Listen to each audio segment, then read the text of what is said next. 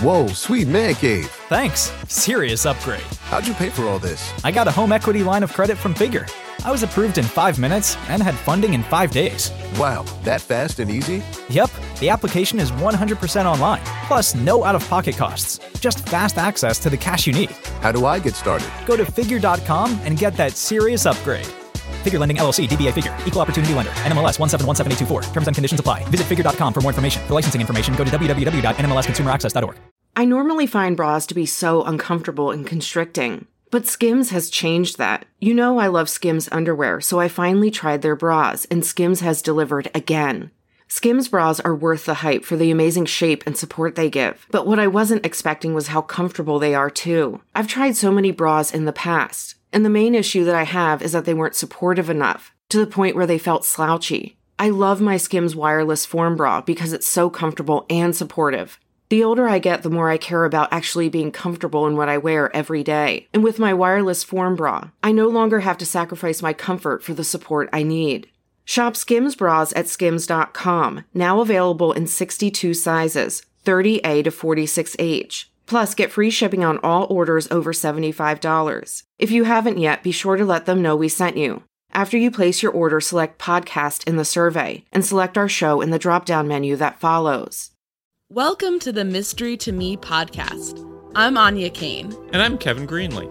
and we love movies and television shows with a whiff of mystery. Mystery to Me will feature us riffing on murder mysteries, film noir, cozy detective stories, police procedurals, psychological thrillers, legal dramas, tales of teen sleuths, and more. Once we're done yucking it up about whatever we've just seen, we'll serve up our five star final takes on whether it's worth your time. If you're offended by silliness, profanity, political asides, canine related interruptions, and losers laughing at their own bad jokes, beware. Also, note that some of the stories we'll be talking about are pretty dark, and in some cases, exceptionally badly written. So, content warning for murder, violence, suicide, torture, rape, racism, misogyny, homophobia, transphobia, and bigotry. If there's a movie or show you'd like for us to talk about, email us at mysterytomepodcast at gmail.com. Our show's take on genre is pretty loosey goosey, so as long as your suggestion has some dash of mystery, we're interested in hearing about it. Spoiler alert, we're going to be discussing the entirety of this show or movie, spoilers and all. So if you want to be surprised, press pause, go watch the thing, then join us for the show. Now that you've heard our spiel, go ahead and polish off those magnifying glasses and slip into your favorite trench coat. Let's get mysterious.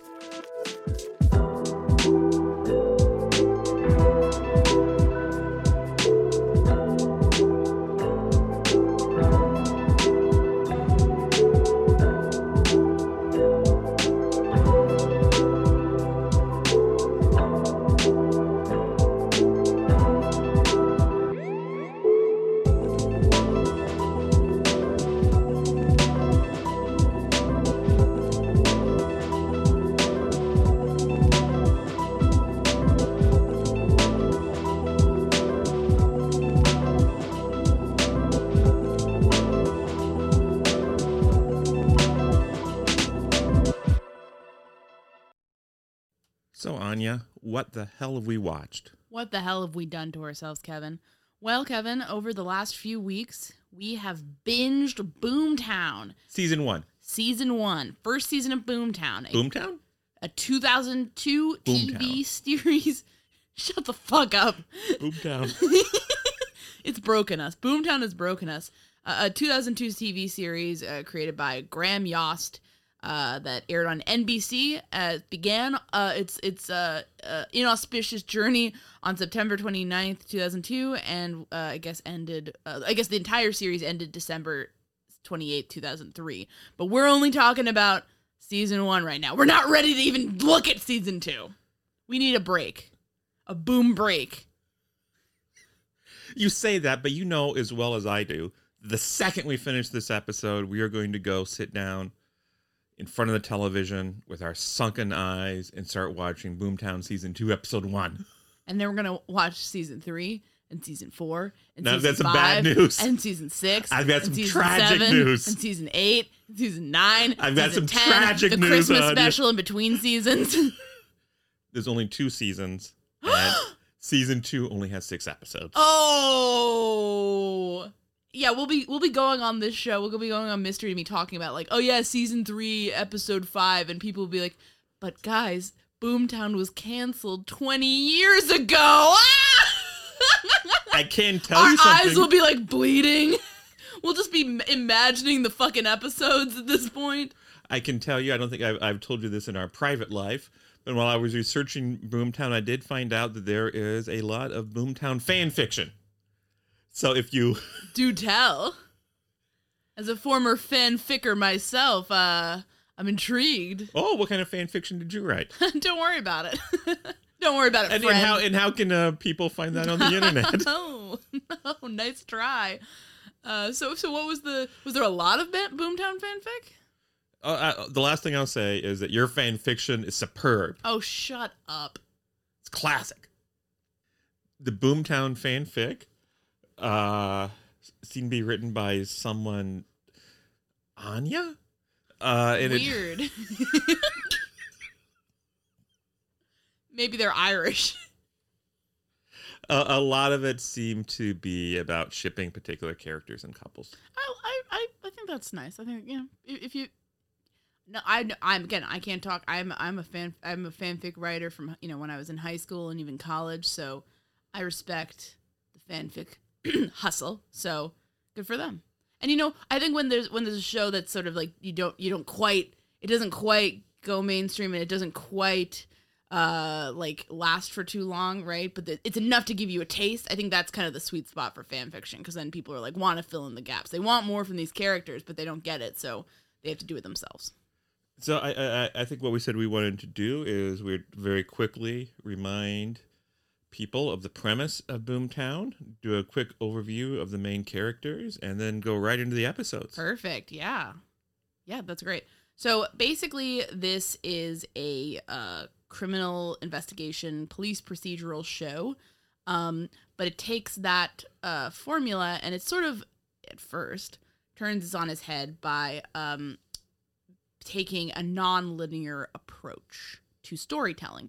So what that means is that we will see one event happen from character A's perspective, and then title card, you know, new character B, and then we see it from their perspective. And sometimes that can involve going forward and back in time to kind of see different things from different angles.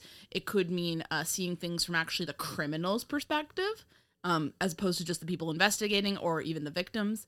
And um, it sort of can give you an overview of a, a crime from a, more of a multifaceted uh, view than your standard uh, police procedural. That's usually just from the perspective of the police, maybe occasionally the victims, but uh, so it's you know kind of kind of uh, set itself up as maybe a little bit more of a prestigious entry into the network police show category.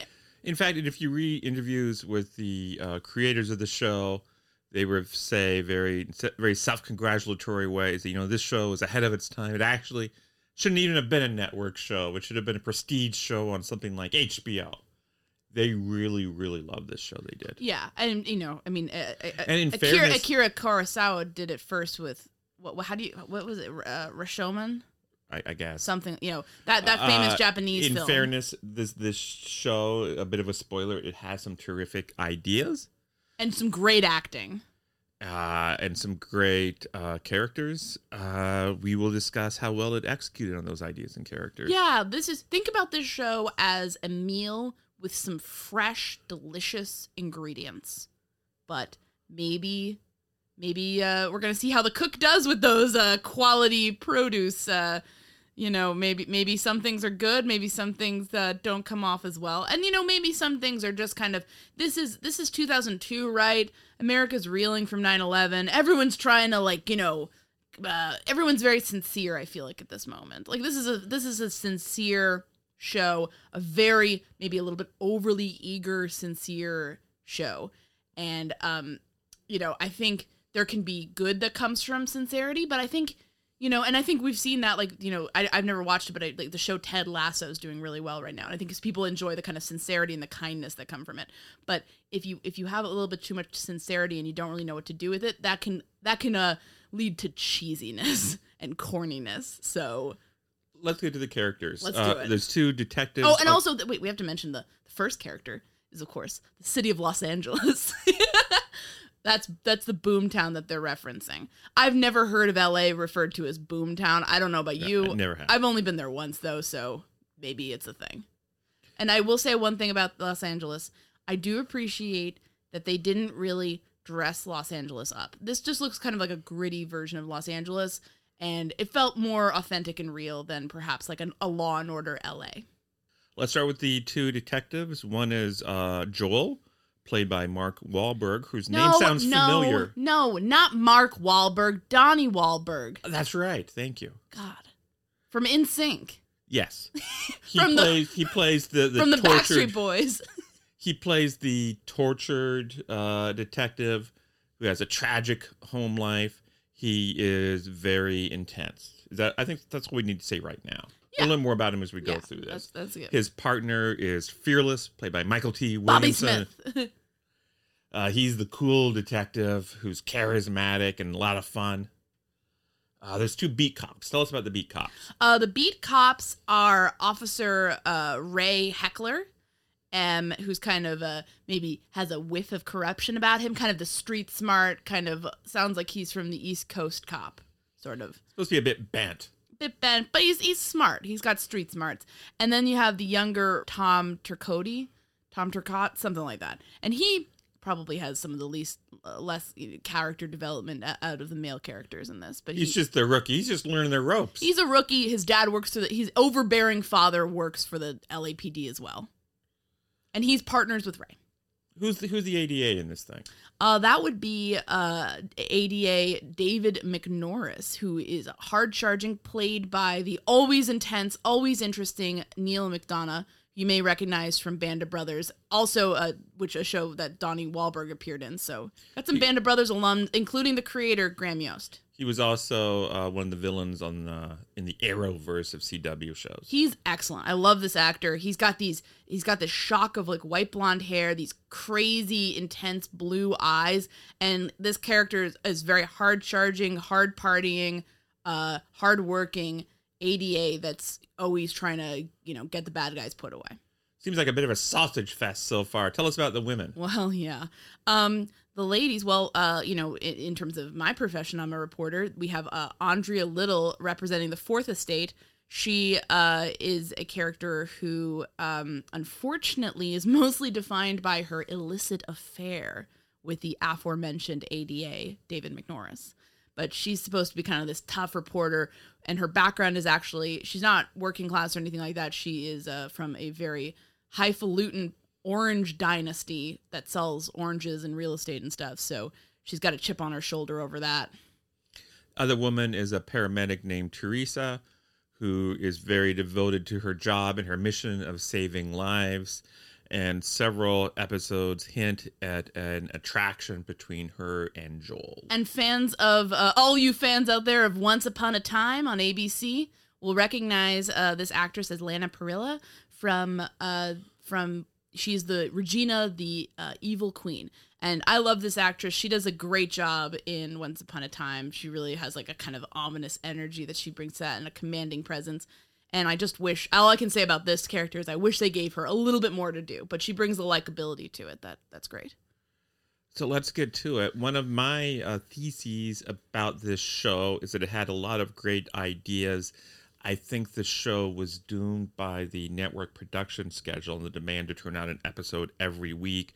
And so I feel it kind of lost its way, as we will discuss. Yes. But the episode that they were able to spend the most time on because of the nature of the beast was the pilot. You make a pilot to show what you want your show to be. You can spend a few weeks on it and you show it to people. And then if it sells, then you go on to the weekly schedule. So the pilot is probably the best example of what they wanted the show to be. Can Yeah. you tell us about the pilot? All right, the pilot centers around a drive-by shooting in an LA park. And uh one little girl is injured, one young woman is killed. The reason why this gets so much focus is because the ADA's wife was there and was a witness to the shooting. So he kind of comes in, does a press conference. He's trading barbs with the press. That's where we start. So we actually start after the murders happened, but we're going to go through and it's going to piece together in a very nonlinear fashion uh, what exactly happened, what the detectives are trying to do to, you know, get the guys, uh, what the guys who did it are doing, and what their background is, and what what what exactly is going on there. So it actually takes maybe what would be considered a relatively simple case of violence, you know, that that hurts somebody in, in, in the community. And they're telling it in a way that actually is intriguing and keeps you guessing and keeps the mystery going for a long time. So this absolutely to me was the strongest episode. Yes, and the story it tells is not really new or fresh or original, but the way they tell it makes it seem interesting and original. It's a strong episode. It's a yeah, and I'm, I mean like basically should, I'll spoil it. It was this like spoiled entitled white teenager and his uh non-spoiled, non-entitled uh black friend who uh you know who kind of just got a track scholarship for college. And so uh, the white guy wanted to go and, and shoot this girl who dumped him or something. And so he and the black kid are in the car together driving around. So those are the two perps, right? And the black kid actually jumps out of a window to escape the cops on this one. So he dies. And there's a very poignant moment at the end of the episode where you're seeing things from him his perspective and you've already met his grandfather who's like, you know, trying to raise him and you see the grandfather like throwing him up in the air dressed as like a superhero and like he's like, you know, trying to fly and then you see him falling out the window and it's like it's poignant. I mean, it's, it's a little as you could probably tell, it's a little heavy-handed, it's a little over the top, it's pretty sentimental, but it is it's it has the rhythm allows it to have have this moment of emotional clarity that I I appreciated and I thought that was I thought the sincerity there worked. We met all the characters that we've uh, told you about, and they seem to be well created and interesting. And you want to spend more time with these characters, and you want to spend more time in their world. Yeah, the world to me in this episode feels fresh. It feels like we're not seeing the LA that you're used to, the Hollywood sign and all that shit. We're seeing the back alleys, we're seeing the areas that don't get as much attention, and we're seeing what's happening to real people there, and we're seeing the real people tasked with trying to, you know, fix problems and solve cases and keep the peace in the city. And like, so it felt like a fresh take. And I really love the nonlinear storytelling because it really kept things interesting. Things take an immediate turn for the worse with episode two, Possession. Uh, the main premise of this show, or this particular episode, involves a business where very, very rich people pay to go to a place where attractive women won't sleep with them. And I mean, you can do that at McDonald's. what? What? You can go to McDonald's, see attractive women, they won't sleep. Is this you. what you've been doing at McDonald's all week? Kevin, what the fuck? But it, the, idea that a business like this would exist just seems insane to me. If if you're willing to pay to be with attractive women who like tease you sexually a little bit, why not just go? You can find high priced call girls. And um, yeah, and I'm going to compare this negatively to the pilot with the following. The twist in the pilot, there's not really a twist, actually. It's a pretty straightforward story. There was a crime, one guy was more culpable, the guy who was less culpable ended up paying for it, and it's sad. This one, they really tried to lean into the twist, and here's the twist. In the beginning, thanks to the nonlinear storytelling, you think that uh, this kind of nerdy looking executive type guy is with a hot young thing and that she's cheating on him with a younger guy. Now, what's re- the reality of this is that she's married to the younger guy. The executive is her client from that business that Kevin mentioned, and that he gets jealous and kills the husband. Now, I mean, it's So the problem here is, I Yeah. think they they created the twist first, and then tried to figure out how can we make people, how can we sell this twist? Oh, I know. Let's have a business where people will go and role play and will pretend to be your wife and not have sex with you. Yeah, and it, it feels much more like kind of the traditional like oh the detective twist as opposed to like it, it it lacked the emotional core and frankly the twist felt a little bit stupid and it wasn't it, it- there was no one on the victim slash criminal side to really kind of connect with or like be relevant in any way. You're kind of just like this wouldn't happen in real life. Or sex workers exist, and you you could do a story that humanizes a sex worker and ha- shows maybe some of the fraughtness of dealing with stuff, even if you're kind of more on, on a high end situation. For some reason, they wanted to be uh, us to be sympathetic towards this woman, and I think they felt that if she was actually having sex with her clients instead of just teasing them, then maybe people wouldn't be sympathetic. Yeah, and it's like we can sympathize with a sex worker who's doing her job and having sex with people. You know, like that doesn't make you a bad person and maybe people might not like what you're doing, but we could still relate to the character. But yeah, I, I feel like it was kind of a here here's a here herein lies a kind of common problem with Boomtown season 1. They will set up maybe an interesting thing like here's a sex worker that we want you to relate to. Here is a situation that might have really bad consequences for the characters, but they will swerve and make it the most like simplistic or vanilla or safe choice possible, which prevents it from being at all interesting. So it just feels bland as a result. Uh, and another one of my theses about this show is related to the first one about the production schedule is that a lot of these scripts and episodes feel like they really, really, really need another another few drafts. And in this one, correct me if I'm wrong, I believe this is the episode where the ADA, very intense, very intellectual man, goes and he to get a uh, to get a witness to talk. He threatens to beat him up. Oh my god. That didn't work at all. Yeah, they're doing they're trying to do this thing with ADA McNorris where he is, you know, an Irish boy from Boston and his dad was a fixer in the town and he taught him how to box and he's a hard drinking, hard woman and man and it's like, "Oh, Jesus Christ. Gee, I'm Irish. It's fine. There's alcoholism in my family. I'm an alcoholic. It's fine to to have that as your kind of storyline, but uh, with, with Irish people because it is actually an issue. But it it sort of it, the whole thing feels like we this guy gives off this like really intense, smart, sharp vibe, and He's intellectually intimidating. He's not the least bit physically intimidating. no.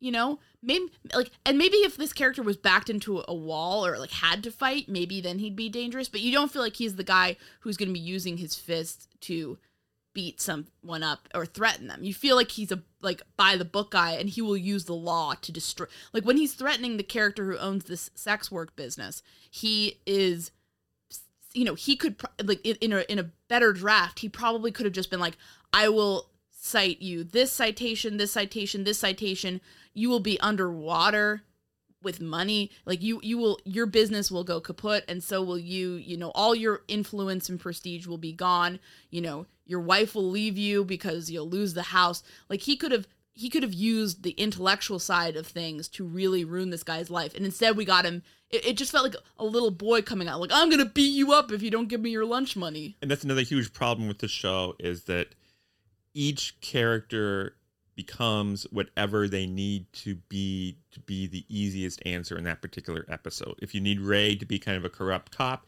he's kind of a corrupt cop. If you need Ray to be a Superman who solves all the crimes, that's what he is. weirdly enough ray this kind of like kind of goofy kind of fun cop who's maybe a little bit corrupt but like has a good heart he ends up you feel like he ends up solving most of the cases or at least a good amount of them Should we move on to the squeeze? yes uh I have almost no memory of this episode.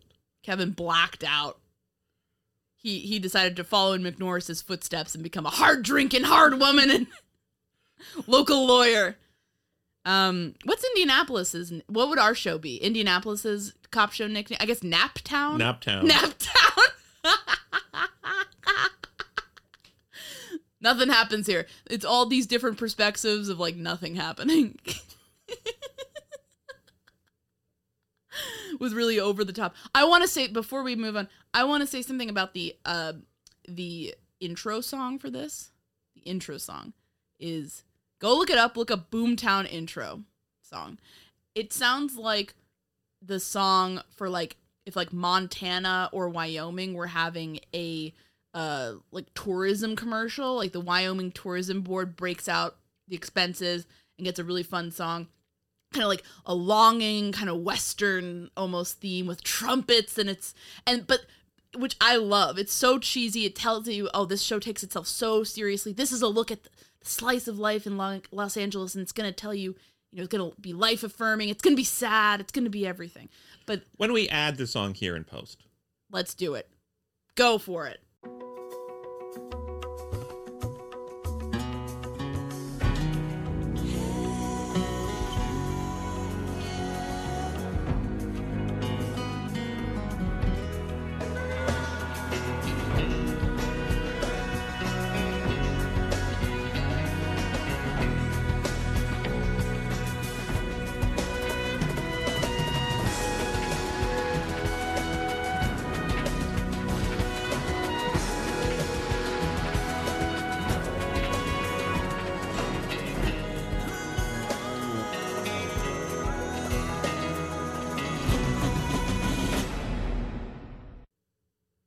Boomtown. now you know exactly what we're talking about.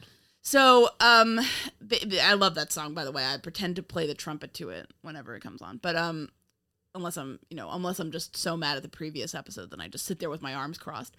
Uh, the thing though about the opening credits is that it opens with a woman seemingly ODing, looking at the camera. Then it cuts to this picture of I think like a a missionary and a, a little indigenous child, and it's like where are we going? And then it keeps bouncing around. You you see RFK, you see cops beating black people in Rodney the King. streets. Yeah, Rodney King, and it's like okay. And the RFK sequence is like right before RFK was assassinated in uh, Los Angeles. Yeah, I it, it, I get it, but it just it feels very like it feels like you could have had something a little simpler. We see a clip of a clip of the uh, O.J. Simpson Bronco chase Yes, but in, then also- interspersed with all the characters looking very serious. and driving. They're, most of them are driving and, and like shouting into their little CB radios. Except the women. Uh, uh, Teresa is running with a bag of first aid kit, and Andrea, the reporter, is just staring off into space. kind of tells you about their roles in the show. Yeah, a little, little bit less active for the ladies here. Uh, the show, it's it, the show had female writers. The show had people involved who were people of color, but I think the show is very obsessed with certain male characters, and and that very much shows. We were astonished to realize the show had female writers. When we Yeah. listened to the commentary track on one of the episodes, the creators, all men, were just rhapsodizing about a particular female writer. Well, I'll say this about it: like a female writer could be mo- mostly interested in, a male character, and that's fine in my opinion. You know, like that's who she wants to write and and really kind of focus on. But it's up to the people all together creating the show to make sure that your characters are, you know, all getting fully fleshed out and don't have main storylines that are just tied to a man Yes. you know um and if it's a show that's more of a sausage fest in my opinion that's not I mean, not everything has to be everything for everyone. You know i don't need a show to pander to me as a woman like look at this cool action cop girl. She's gonna kick people in the ass. Like just write good characters. Just write good characters. And the female characters in this are not given a ton to do. And that's that's more that's that's unfortunate. It feels like everybody in the creative part of the show had a non-sexual or perhaps sexual crush on Fearless. And all the other characters suffer uh, re- because of that. Well, I would say that Joel is fleshed out quite a bit. He's good, and uh, Mc, David McNorris is his some of his writing is pretty problematic for me storytelling wise, but he has some really compelling stuff going on. But um, I'd argue that the McNorris character is not all that well fleshed out, and that we, we have just- the, we have the illusion that he's fleshed out because the actor is so good. I think that's I think you're right. Actually, I think you're right. I take that back. He's so compelling, this actor. So you know, you're watching him and you're like, oh my god, this is so cool. But then afterwards, you're like, but wait, why did he do that? That didn't really make any sense, or that didn't feel earned. So yeah, it's and honestly, that's kind of a maybe a thesis that I have. I think sometimes the characters in general seem more interesting or more fleshed out or you, like you want to watch them just because the actors are really charming or smart or good or making interesting decisions that you want to see more of. And it's not really the power of the writing. Yeah. like uh, for example teresa i really liked her. She was kind of a badass but she was very like sweet and nice. Like like i like a i like a character that can be kind of like kick-ass but also like very nice very nice person to be around. But you know she's not really given a lot to do i think it was a lot of just her actor being charming you know like the actor being like, yeah, I'm gonna, you know, I'm gonna give this my all, and I, I don't have a lot to work with, but I, so I mean, if unfortunately, I think a lot of that. I mean, Donnie Wahlberg knocks it out of the fucking park in this. He does a very good tortured detective without making it seem too cliche. It's it's like he's he's dealing with some shit and you can see that he's sad, but he's trying to do his job. He's trying to do his best for everybody. He's sad because he and his wife had a baby that died under unclear circumstances, and subsequent to that, his wife attempted suicide. Very heavy, very heavy stuff. Let's get to the The squeeze. squeeze. Episode three, the squeeze. So a uh basically this one has them charging a very fancy uh asshole-ish defense attorney uh, with murdering his paramour, who's played by the mom from Zack and Cody, The Suite Life of Zack and Cody. Those two lovable blonde twins who live in a hotel in Boston and do shenanigans in the hotel. Their mom was murdered by this defense attorney. So it's really the sad life of Zach and Cody, but you know, I was just shocked when I saw her in this. I was like, "Oh my god." Um and you know, basically everyone's trying to get the defense attorney's brother to crack under pressure and confess that he, you know, is not an alibi for the defense attorney. The defense attorney's like, "Yeah, I was with him." You know, everybody kind of knows he wasn't and uh you find out that this dude was uh you know kind of the fuck up brother and his defense attorney brother was much more prominent and you know the solid than him but like you know he's he's cracking under the pressure of you know knowing that his brother killed somebody because he actually helped bury the body at sea. And uh you know it's just it's hard on him. So everyone's basically trying to put you know they're trying to arrest his wife for shoplifting. They're trying to like get his kid in trouble with drugs so they can uh, have leverage over him so that he will testify and they can go forward with this murder trial I remember virtually nothing about this episode. it was it was safe it wasn't offensive it wasn't bad but it was it was a little bit boring it wasn't it was no it was it, sometimes the, the the failures are a little bit more memorable than the safe ones i would say There's some pretty big failures coming up. Oh yes. But first, some uh, Steely Dan, because now we're gonna reel in the years with uh, reeling in Episode the years. four is reeling in the years. There were uh, a number of cases in the 90s where people who got involved in radical organizations in the 1970s and like robbed banks or set off bombs, accidentally killed somebody, then went into hiding, and then were subsequently discovered. And that was the premise of this episode: is that there was an incident at a bank, twenty some years earlier, where uh, a cop was killed, and they figure out that the woman who was involved with the gang, the, the only surviving member of the gang, is in the area, and they go and arrest her. Uh, should we spoil the big twist? It's a very predictable twist. Spoil it. Uh, the woman who is arrested all throughout the episode, she says, We know I was there. I was one of the robbers, but I certainly didn't kill that police officer. I certainly didn't kill that police officer. I'm a good person. I certainly didn't kill that police officer. You know, many things are true, but one thing that's also true is I certainly didn't kill that police officer. Yeah, by, by the way, incidentally, I didn't kill that police officer. And then the final seconds, we see she killed the police officer. Wah, wah, wah. And uh, the police officer was this uh, this dude who was actually the partner of uh, Officer Tom's dad. Yeah. That's why he's so cranky all the time. I hated Officer Tom's dad. He seemed really toxic. Seemed like a nice fella. No, he seemed like a total asshole. He pointed a gun at his kid as a little boy in flashbacks. That's not okay. And then he gaslit his kid, saying that didn't happen. He's a bad dad. Didn't Luke Skywalker like point a, a lightsaber at young Kylo Ren? And that turned out pretty well. But uh, yeah, the the sque- uh, I'm sorry, the what was it called? The reeling in the ears. Uh, then there's a whole subplot where there's a there was a man who was arrested for the the bank robbery and was wrongfully convicted. So he actually gets released after the woman is arrested. And there's an emotional scene where he sees her. He had a crush on her, so he lent her his car in the 70s, and that's when she went to go on the spree. So everyone connected him to the crime, and he's branded a cop killer and whatnot. Um, and and I thought he did a good job, and he had a kind of a poignant performance. But it was one of those things, you know. It was I thought it was a pretty good episode in, in retrospect. Like I, for, at the time, I was kind of like, yeah, that was all right, and now I'm like, compared to some of what we're about to get to, that was actually pretty fucking good. The twist was very predictable at the end, but I like the idea of like going back in time and doing kind of almost like a cold case and like having it be connected and, and seeing what people, what's happened to the different players in it over time. Yeah, this one, this was episode four. We'd seen a, a bit of a decline in quality from the pilot, and we were hoping for a rebound. So compared to the pilot, this was a weak episode. Compared to some of the stuff that's to follow, it's a gem. Yeah, it's a gem. I think the next episode, All Hallows Eve, might be one of your favorites. Oh, I- don't. I never said it was my favorite. One of your favorites. You like the resolution.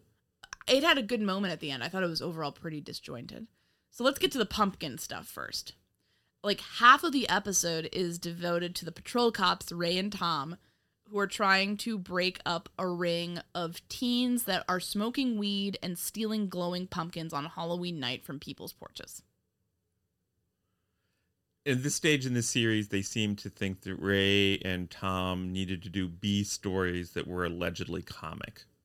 And so you have scenes like Tom dressing up as uh, the ghost face from Scream and chasing after the car of teens, and they're all screaming, and he's jumping on the car, and you know homeowners are packing heat to prevent their pumpkins from being stolen, and it just goes on forever, and it's just stupid. And the problem of doing an A story that's very serious, where a character we care about is in serious jeopardy, and then a B story where people are just being doofuses, it makes it makes the people involved in the B story look callous and heartless because they should be doing something else. Yeah, They should be helping out. They should be helping us. So it makes us care less about them. And it also kind of tells us the episode doesn't really care about the serious thing going on. And it's not to say you can't have levity within a serious situation. I'm sure there would be some. I just think this isn't, this ain't it. This ain't it. Um, uh, and then, and then the, I guess the C plot is that the ADA, David McNorris, and Andrea, the reporter, break up. Yeah. They break up. She dumps him. She doesn't want to continue having this illicit affair. Um, can I just can I just rant about her for a second? Go. What Yeah. were you gonna say first? I was, I was going to say in some of the reviews for this show, I saw people talking about the crackling sexual energy between the reporter Andrea and the AD. I saw no crackling sexual energy. Anytime they were together, one of them seemed to be annoyed to see the other. They didn't seem to like each other very much. Did we ever even see them in bed being passionate? No, we don't see. We, it's, it's all informed sexuality where they're like, "You were great in bed," and like, okay, it it's, it feels like I don't I don't even know why these people would want to hang out together, let alone have a passionate affair. I know hate sex is a thing or whatever. Maybe you it's like a you know uh we're arguing, arguing, arguing, and now we're having sex. But there didn't seem to be like any underlying level of affection or real attraction between these two. So it really it was a hard sell for me. And I think you pointed out like McNorris is always going on about how wonderful and amazing and beautiful and how sexy and wonderful and beautiful and amazing his wife is. And it's like, what about this reporter prompted him to cheat on her then? This is her beat. Her beat is crime, police, courts, all that stuff. So sleeping with the ADA is a huge breach of ethics, you know, on her beat. And I would think that if we're, you know, she's as dedicated as a reporter as we're led to believe, I would think she would, it would have to be something that she was, a man she was so passionate about, maybe in love with, for her to do that and breach those ethics. You know, obviously, I'm not gonna, I'm not gonna say that people, reporters never hook up with sources. That's that's not true. People, stuff happens. People are human. But this, to me, uh, if you're doing this, you should you should request a beat change because I mean this is I mean this is just ridiculous. You're completely throwing out any professional credibility. You know what I mean? Like if this got exposed, it would be a huge scandal. I think it's kind of gross. Yeah, it demeans your profession. It demeans the profession. And again, when it does happen, it's a big deal and people get fired. You know? In this, they're being so open about it, you'd think almost like her editors knew and were okay with it. And and I that you would you get sacked. And also, he's giving her scoops. Yeah, and he would get sacked too. You know? Um and if, if it was maybe handled like it was like they had sex once and they both kind of regretted it, but they also both had this kind of bond over that, maybe I could buy it.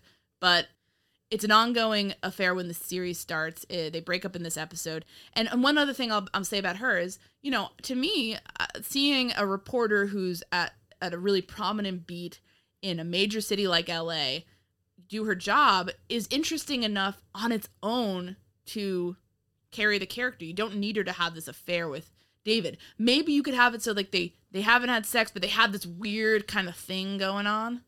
You know, where they kind of maybe are attracted to another. Like you don't you don't have to have her completely piss away all her credibility, you know, by having sex. And it's like he gets other stuff to do other than be her paramour, but she kind of just feels like she's his paramour. And you never see like her editor barking at her to do something. You never see her freaking out because she's uh, got scooped by somebody else and maybe she's losing her touch. You never see her really have professional concerns. She shows up to kind of smirk and banter with the cops and give David life advice.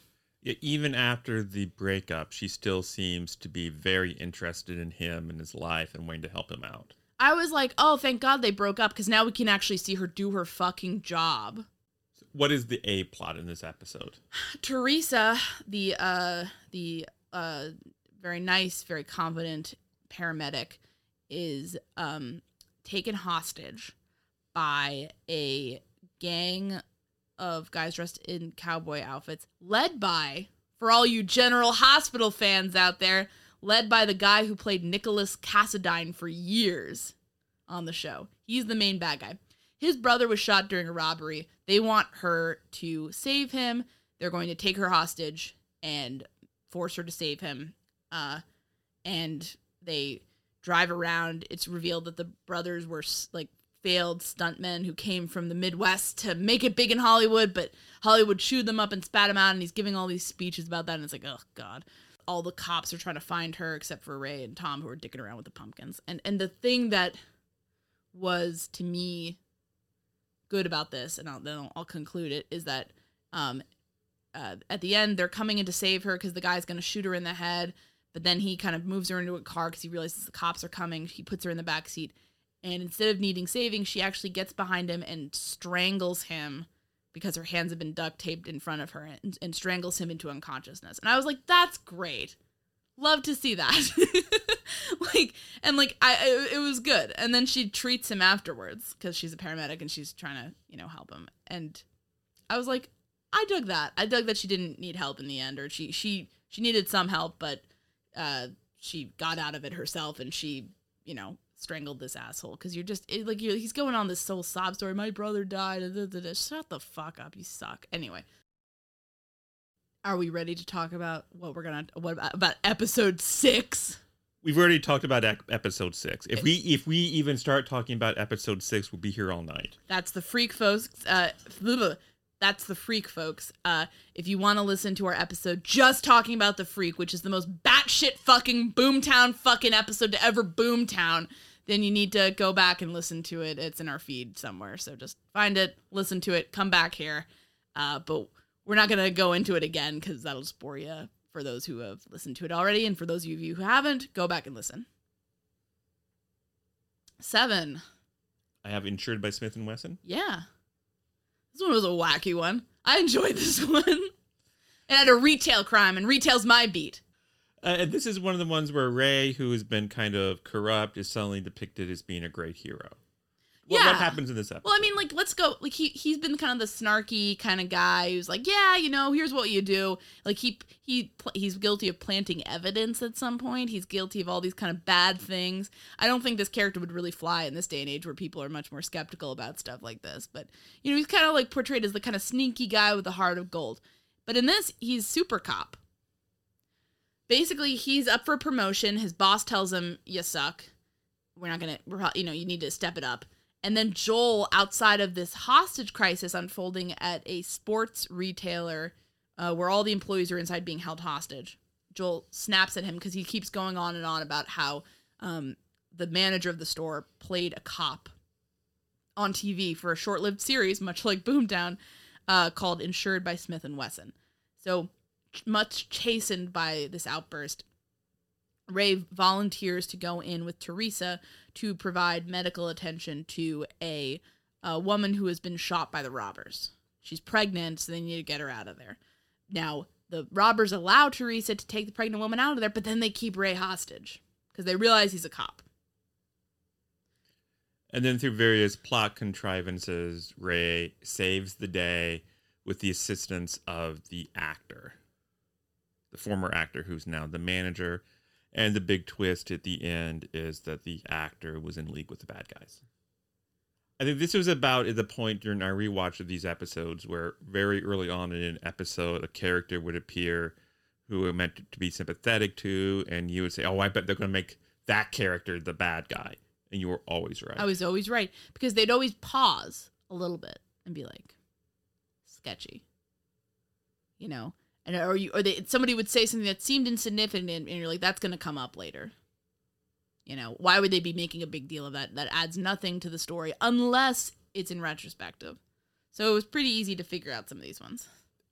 And so one thing that is problematic about this for me is that Ray is the big hero in this hostage crisis which involves a former celebrity. I think this would be a pretty huge news story at least within the city of Los Angeles. also, Angeles. he was like tied up and tortured by the robbers, so he would get extra sympathy points in the press for like going through what he did. They forced him to call almost call his wife and say goodbye. Like it wasn't a casual situation. But yet, a couple episodes later, uh, uh, his name will come up in a press conference, and a reporter will say, "Oh, Ray." Oh, you mean the character that was involved in that corruption scandal a few years ago? Yeah. No, we mean the character who was a huge hero in this national story a couple weeks ago. Yeah, it doesn't make any the, the the the media cycles don't make any goddamn sense in this TV series. Oh, I mean, what are people gonna? I mean, like, I'm not saying you shouldn't focus on corruption. It's not a it's not a moral or value judgment by my part, but I'm just talking about like realistically, you know, the hero cop thing is going to uh definitely overshadow for the time being the kind of complicated money changing uh potential fraud crime that his partner was involved in that might implicate implicate him as well.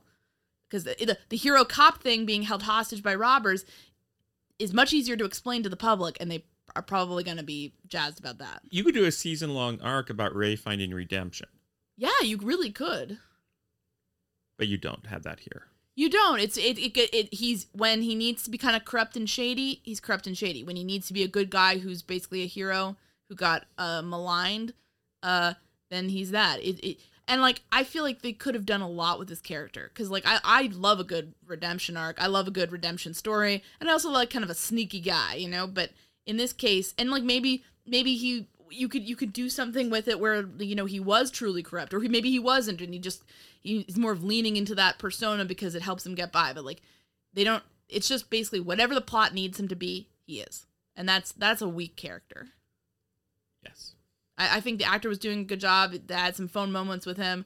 I always thought he did a good job making weird jim faces almost like where he's like what the fuck's going on? So i wanted to like it but there's no by, by redemption. Jim arc. faces, you're meaning like staring staring out like not he's not staring at the camera and breaking the fourth wall but he almost is at, at whatever ludicrous situations are happening because it's boomtown next episode is Crash. this one was just they were trying to do some maltese falcon bullshit and you can imagine how well that went It was about insurance fraud. it was about insurance fraud uh I think the big uh, takeaway from this is the story they were interested in telling is that somebody affiliated with the insurance company is a woman that uh, Fearless used to know. And it seems like their relationship gets rekindled. And the first time you saw her, you said, Oh, I bet she's the guilty party. And she was. because everyone was hinting the boss the boss isn't going to like this we got to get the head of the snake in order to bring down the ring and like who is the only other character here. So it was very conventional kind of dull. I don't even know how much time we need to spend on it. Was anything? yeah i you- think bounce on that um the david mcnorris show uh this is teenage girl gets murdered at a party and david mcnorris turns totally corrupt Yes, this is the ADA, who we've seen as being flawed but uh, a good person. he's seen as willing to make any compromise whatsoever to help his career in this episode, including letting a person guilty of murder flee. See, like here's the thing. He's hard charging, he wants to win. He maybe he's not always a good person, but he's always doing the right thing for the job. And and to be a prosecutor, you need to speak for the victims. So, we've consistently seen him hew to that. You know, and and and and speak for the victims. Even if his personal life is in shambles, he's doing what he needs to do for those victims. And this basically over the course of a conversation, he allows himself to be convinced to go easy on this rich guy's son so the rich guy will donate to his boss's campaign and then his boss will make him uh, DA when he's when he's mayor or whatever. And it's like okay, I'm fine with a fall from grace arc. I'm fine like go ahead, but like Ray, it it you need to build the bridge. Feels like we built part of the bridge but we're not able to get across unless you build the entire bridge with this. And I, I'm not. They maybe built half of the bridge here.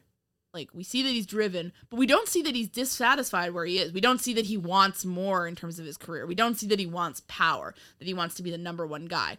Um, we do see him get really mad when you know people get killed or people get hurt, and he wants to go after the people who did it with everything he's got. So you're giving us this information and then it's totally conflicting. I was saying to Kevin, like maybe you could have had a situation where he really almost relates to the potential perpetrator and, and maybe thinks he might be innocent, so maybe he's a little bit more easy to convince for some, you know, for some shady deal that gets out of control. But to have it happen over one conversation and the way it did just felt like kind of a curveball. And it's not us saying we don't like uh, uh potentially bad, complicated characters, but this just felt like I wasn't sold on it.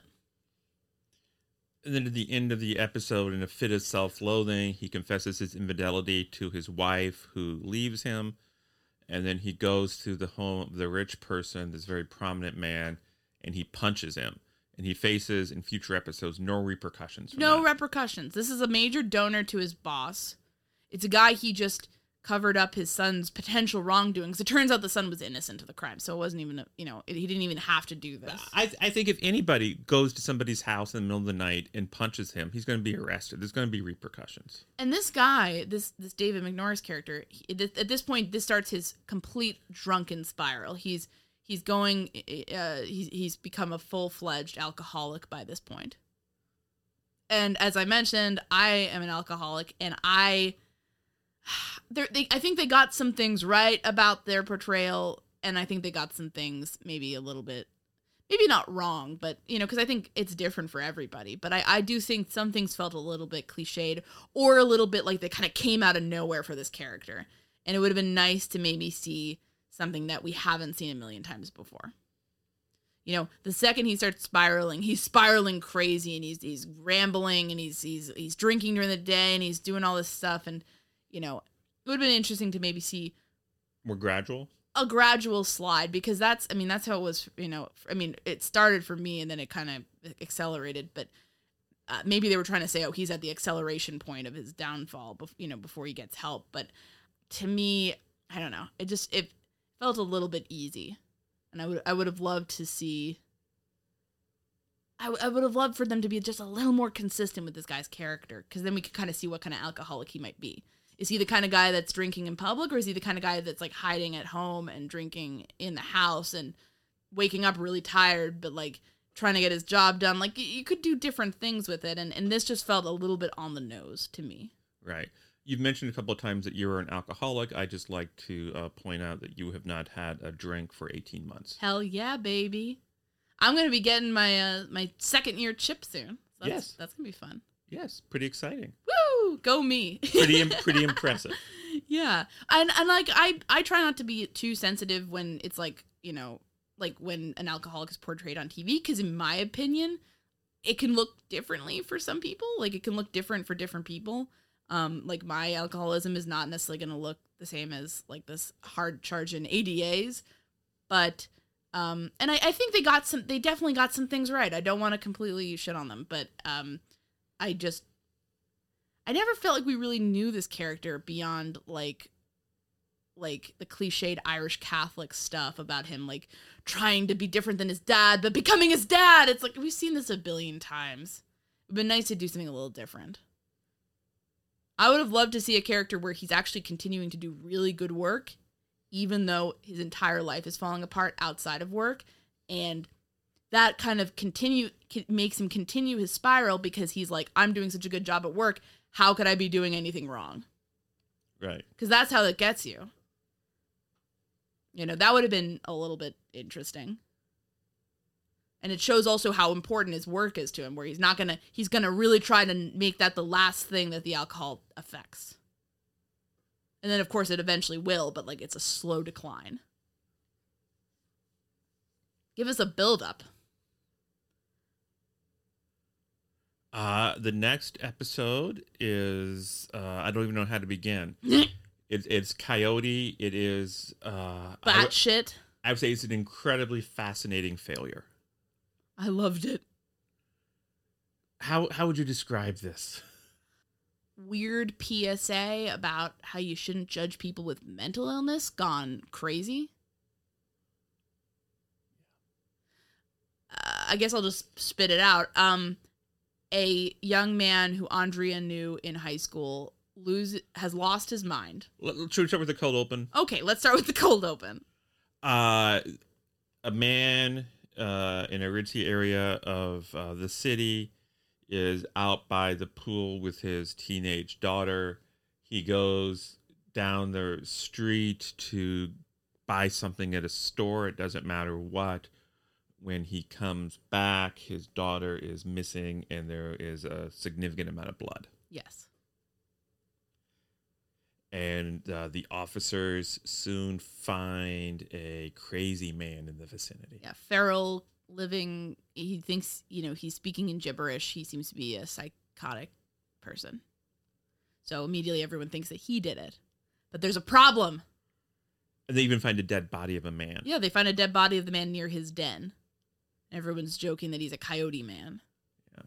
But the problem is that the blood on the coyote guy does not match the type of blood that the missing girl has.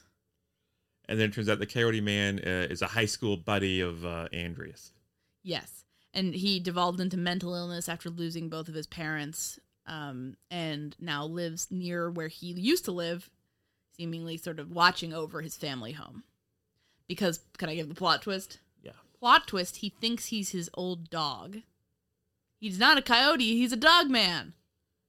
And the creators even named the dog Nemo after the creator's dog. so, yeah, I, you're probably sitting there like, what the fuck are you talking about? But that is the episode. And um, as it turns out, uh, this gentleman, this coyote gentleman, um, they, they, they use Andrea and a psychiatrist kind of to tease out details about what happened. And um, a neighbor boy and his pal kidnapped the missing young lady because they wanted to torture, rape, and murder her. And the coyote guy saw this crime in progress and attacked them. So he killed one guy and severely injured the other to the point where his dick doesn't work. So he's not able to do all this bad stuff to this girl who he has tied up in his basement. And she fights back. And in the process, the cops are able to come in time and rescue her. And then let's talk about the crazy last scene, Kevin. Uh, so this Coyote boy, dog boy, is taken to a hospital for treatment.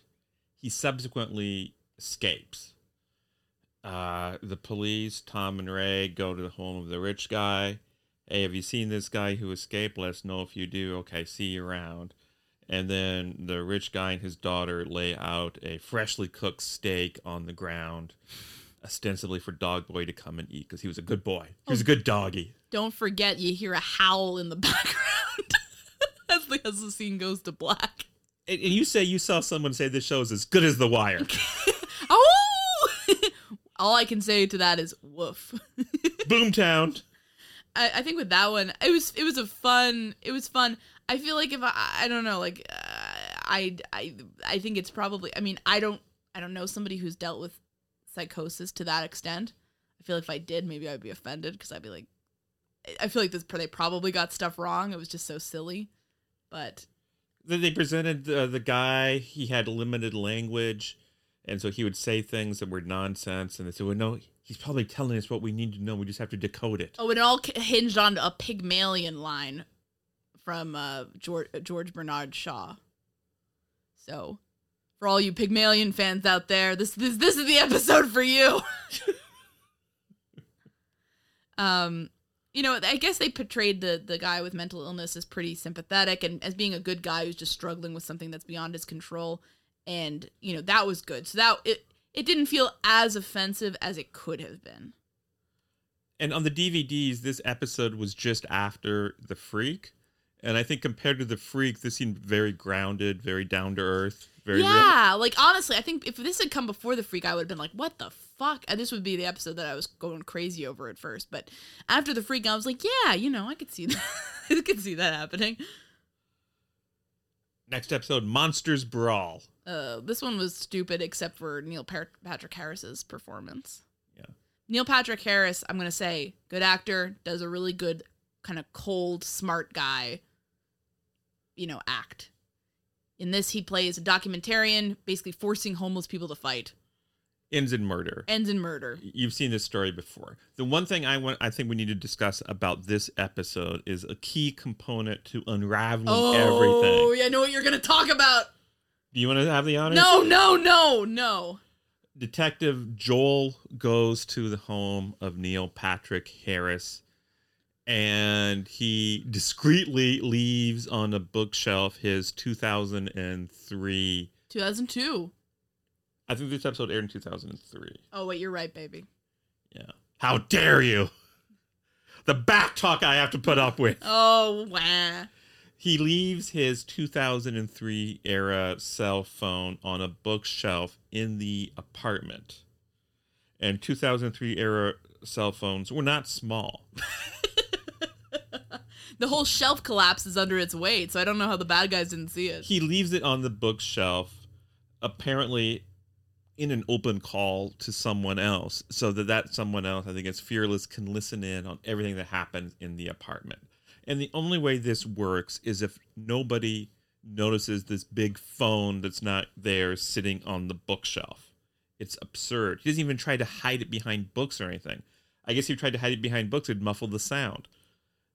It's idiotic that this phone sits there on an open call to someone else for over a day, I believe, with no one noticing.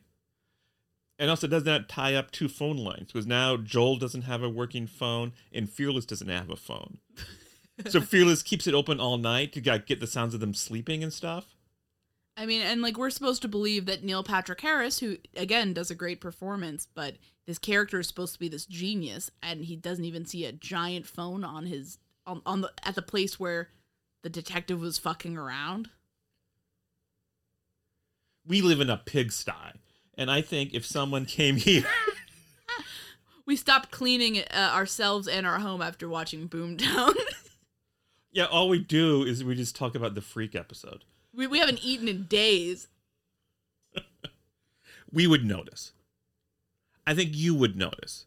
You, the listener, would notice if someone left a cell phone, even a 2021 cell phone.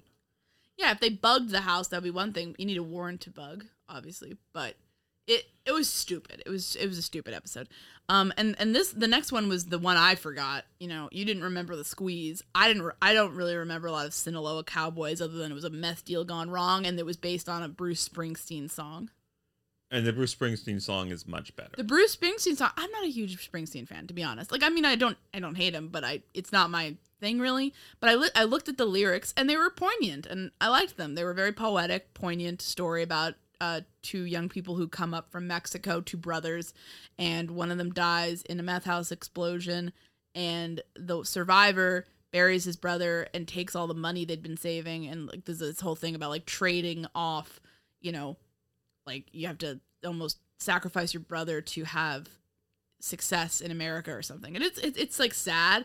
And I was figuring they go with something like that, but the story of the, the the Mexican brothers, one of whom was killed in a meth explosion, and this one gets almost so overshadowed by the wacky meth American people that it sort of just had no poignancy to it. You don't see the brothers like what their relationship means or what what they were doing previously or anything like that. So it it just feels like okay. Next episode, home invasion. This is Oh, oh no! this amps up everything to a crazy degree. There's a group of serial killers who do home invasions, and not only do they kill every member of the families in the homes, they also rape everybody in the home. They had to go an extra mile here. Uh, through some plot contrivances, they figure out who the next target is, and then they embed in the house with the, this family.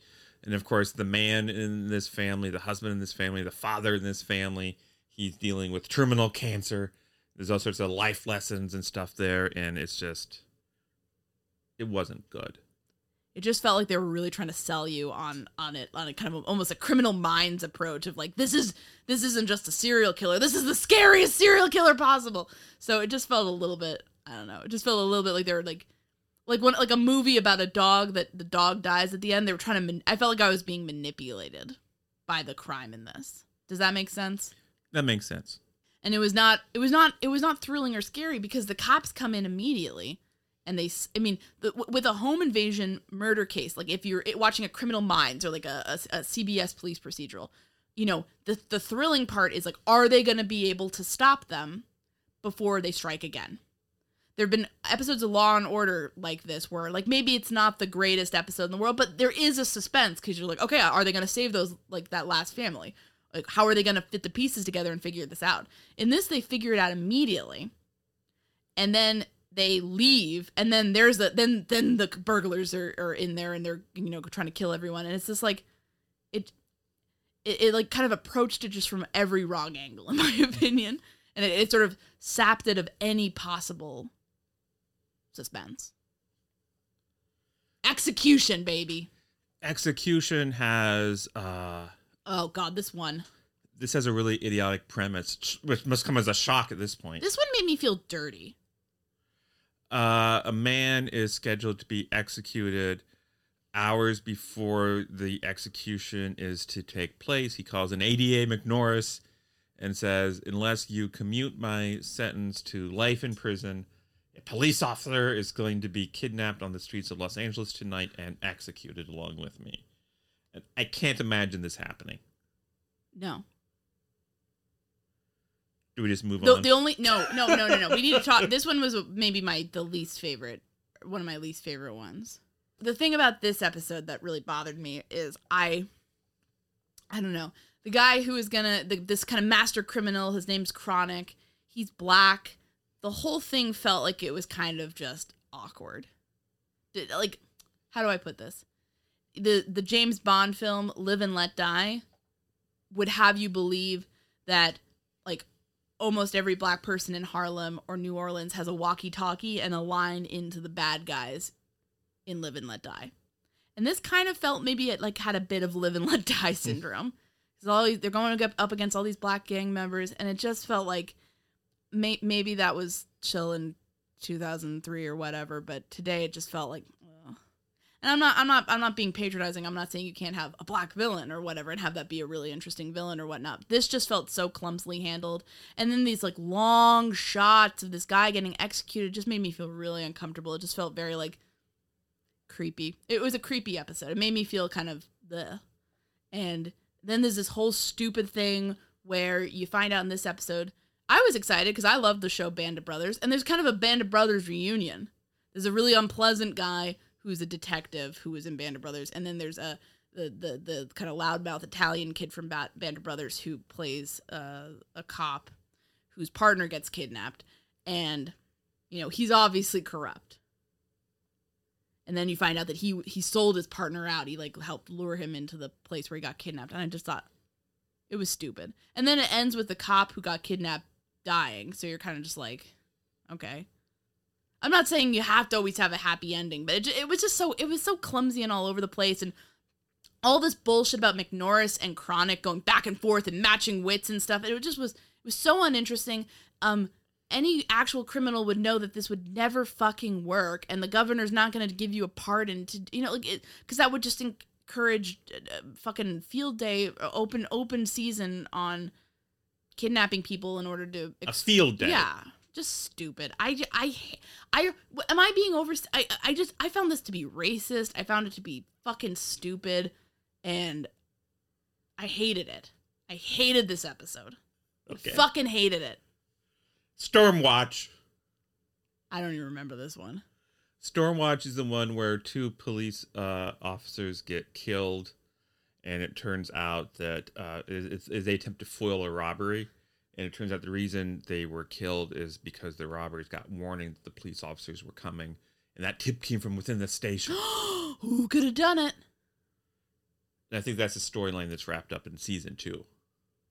And you find out that the mole is the guy from the previous episode, the guy from Band of Brothers, and they arrest him. And it's it's pretty it's pretty boring. The next episode is a very special. One thing I, I didn't well, one thing I'll say I didn't like about it. Joel is like you know his wife com- tr- attempted to commit suicide. He, you know his son's been traumatized by this whole thing, and he ditches them to like go investigate this case. And like I get that it's an important case, but there's other detectives here for a reason, and they give you time off for a reason. So it just irritated me. the next episode is a very special episode of Boomtown. Oh God. It's called Fearless. Uh, it's uh, basically the heart of this one is we learn that Detective Smith Fearless was himself molested as a young boy, and he is tempted to go and exact revenge on the perpetrator. Uh, and we learn that his being molested caused him to lose his faith in God. And I was really dreading watching this one because it just sounded like a very special episode and it sounded like they weren't going to handle it well. But I'm going to say this I'm going to give credit where credit's due. Williamson did a really good performance. It felt like it stayed relatively grounded for what it was. So my expectations were so low, this actually surpassed my expectations. And I wasn't offended by it. I expected to, it to be like really bad, and I I thought it was it was fine. It was fine. There were some really cheesy moments, some really over the top moments, but generally it felt fine. It's the kind of episode that ends with the main character who's lost his faith in God returning to church and a minister giving a sermon which explains in very plain on the nose language what the theme of the episode is. Wouldn't it be funny if he had stood up and be like, "I told you that in confidence, asshole." It needed more dra- if if you have a minister or any character explaining the theme so explicitly, you need another draft. Also, there's so many passages in the Bible that you could subtly connect to anything, like anything about like healing or finding the truth or whatever that you could have just had that and it would have had a, a more impactful you know moment and it wouldn't have been so fucking on on the nose would have been still pretty fucking on the nose, but I'm just giving I'm giving tips here. that would have felt, you know, I don't know. It just the it, it the, show got so broad in storytelling and and so um it just kind of cartooned itself eventually. Down to the last two episodes. All then. right. Blackout. Blackout. This is the alcoholic episode. This is where David McNorris, the hard charging ADA, who's now also hard drinking, um, not hard womanizing anymore because his girlfriend dumped him and his wife dumped him. Uh, he gets really drunk and then thinks he he participated in a hit and run that left a homeless John Doe dead. And he, he his instinct is to cover up the crime. Now we're do, we're being led to believe this entire season that this man is an Irish Catholic who is a glutton uh, blah, who is a glutton for punishment. He wants to be punished for his sins. I guess he doesn't want to just go to fucking penance or something. He just wants to he wants to get hurt. He's like one of those medieval guys who walks around with a whip hitting himself. So so like the the ultimate high for him in a way would be to go in with his car and say, "Look, I was driving drunk last night. I have blood on my car. You need to test it, see if it's matched that John Doe." John Doe. Because we've been we've been led to believe that that's basically all he wants to do, Yes. and also that he's a man that, for better or for worse, for all his his flaws, that he genuinely cares about the victims of crime. Yes. He's a good man at heart. in the episode uh, of Monsters Brawl, uh, Neil Patrick Harris is going on to him about how they'll never convict him because he's a nice, clean cut Stanford student, and the guys he killed were a bunch of drunks, homeless drunks who didn't matter at all to society. And and and of course McNorris, you know, is kind of you can tell he's almost internally flinching because he's a drunk too, and he knows it. He's just not homeless yet. Um, but in this episode, he's actually talking about the victim, potentially his victim, like he's just a homeless drunk who doesn't matter to society. And it's like, okay, like so I guess a bit of a heel face turn on that one, but I, I like you know what I mean, like like uh, like they just need like they needed him to try to cover up the crime because that would make the episode more exciting. But to me, it kind of just fucked up the character for me. It didn't feel like the character we'd come to know. No, they're just ha- and yeah, I thought they got some things right about like how scary it is to black out, you know, and, and not know what you did last night. But other than that, this was this was pretty bad character assassination. And then the worst part came at the end. Uh, when all the detectives have figured out that McNorris is hiding something and they take in his car for testing. He doesn't volunteer it, they have to take it from him. And they uh, all surround him and start telling him about how the B plot, where um, a guy was found tied up in an old guy was found tied up in a house. Uh, turns out it was a care of elder a situation with elder care abuse, and they tell him that guy was tied up because he had previously gotten out, stolen his son's car, and then accidentally hit the the homeless person. So McNorris was actually innocent. He had hit a dog. See, that, that's the thing about this show. They want to tease you with the idea of the characters going in dark places, but they never quite do it. You're supposed to think, well, maybe Fearless really will kill his child molester. Nah, he doesn't. He's too nice of a fella. Maybe McNorris really does kill a homeless person. Nah, he's too nice of a fella. Could never happen. And I think that with that in mind, that is basically the issue with the series finale, or I'm sorry, the season finale, Lost Child, where we find out more about Joel's situation with his wife. That think about that that trend of no consequences, and and we're gonna we're gonna see that here too. Hit us. There is a completely insane something that would never happen. Um, internal affairs investigation into Joel about uh, the fact that the autopsy report for his child who died has gone missing. Uh, the second autopsy report that he requested but has apparently never read. Um, and ev- and so Tom goes undercover seemingly for the IA, which in this in this in this universe, the IA. I mean, like one thing that pissed me off about this is like, I mean, the IA is supposed to make you know ideally that maybe people facing consequences internally for bad acts. Everybody treats the ia in this like they're like the fucking nazis. I mean like it's it's in, people are not quite but practically spitting on ia people in the hallway in this. And it's like what the fuck? So yikes. I don't i mean like uh, i'm sure this i'm sure ia people maybe get a side eye or, or whatever from people who don't want to be held accountable for anything but like th- this felt so over the top as to be just ridiculous. And um in in this case so uh tom seemingly goes undercover and is spying on joel and everybody else is trying to help joel and his wife deal with the trauma. And basically in the end, uh, Tom is actually tricking the IA. He actually hid the he stole the file from Joel, who actually had stolen the file, hides it in the IA guy's office. The IA guy's for some reason named Trumper, so make of that make that I don't know what to say about that, but um and so Tom, you know, was vindicated in the eyes of his fellow cops. He's not a snitch, and Joel reveals that he's actually never read the second autopsy report and he, the reason is because he's scared uh, that his wife killed the baby.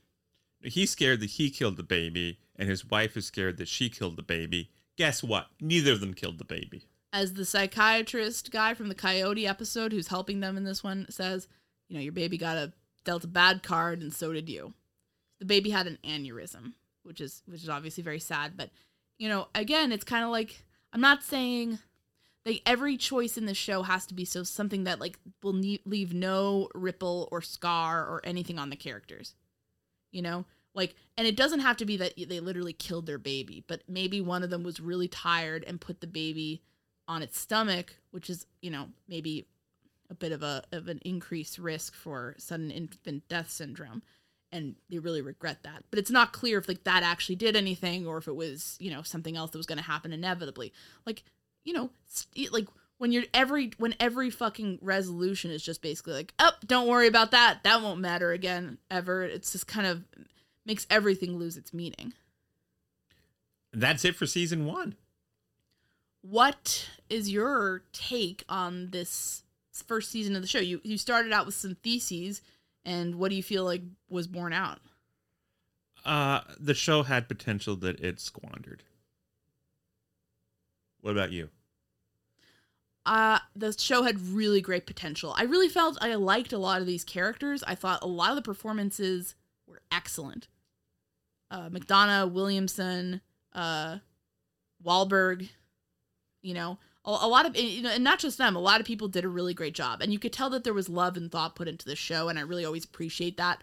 Um, generally, though, yeah, it just felt like it never quite clicked. And I would have loved to see them go more with the nonlinear storytelling because that was such an interesting facet of the pilot. And it became more simplistic and more simplistic. And, you know, first it was nonlinear, then it was more of like we're just going to see it from a bunch of people's perspectives in order. And then it was just kind of like we're going to do an entire episode that's just about Fearless. And it was kind of like, okay, but like that was kind of an interesting thing that you could have kept going with. So, do you regret spending 18 hours of your life watching Boomtown and spending thousands of hours of your life talking about Boomtown? No, I loved it. I mean, like, listen, I'll always have a, I, I, I have a, I have a soft spot in my heart for the, for this show for sure. Are we going to go on and subject ourselves to season two? Oh fuck yeah! Apparently, season two sucks. I'd say my final thoughts on Boomtown season one are just that uh, while this show certainly had some dynamite elements by the end of this season, it really began to feel more like Bust Town. Thanks for listening this week. I'd like to give a special thanks to Kevin T. Greenlee, who's no relation to me. He's the guy that composed the great music for this podcast, and you can find him on the web at kevintg.com. You can follow us on Twitter at mystery to me. That's mystery underscore to underscore me underscore and at Mystery to Me Podcast on Facebook and Instagram. And you can always send us recommendations and feedback of any kind at mystery to me podcast at gmail.com. We're not teens setting up Hotmail accounts in the early 2000s, so all of those spell out 2 as T O. Thanks, Thanks so, so much, much for listening. listening.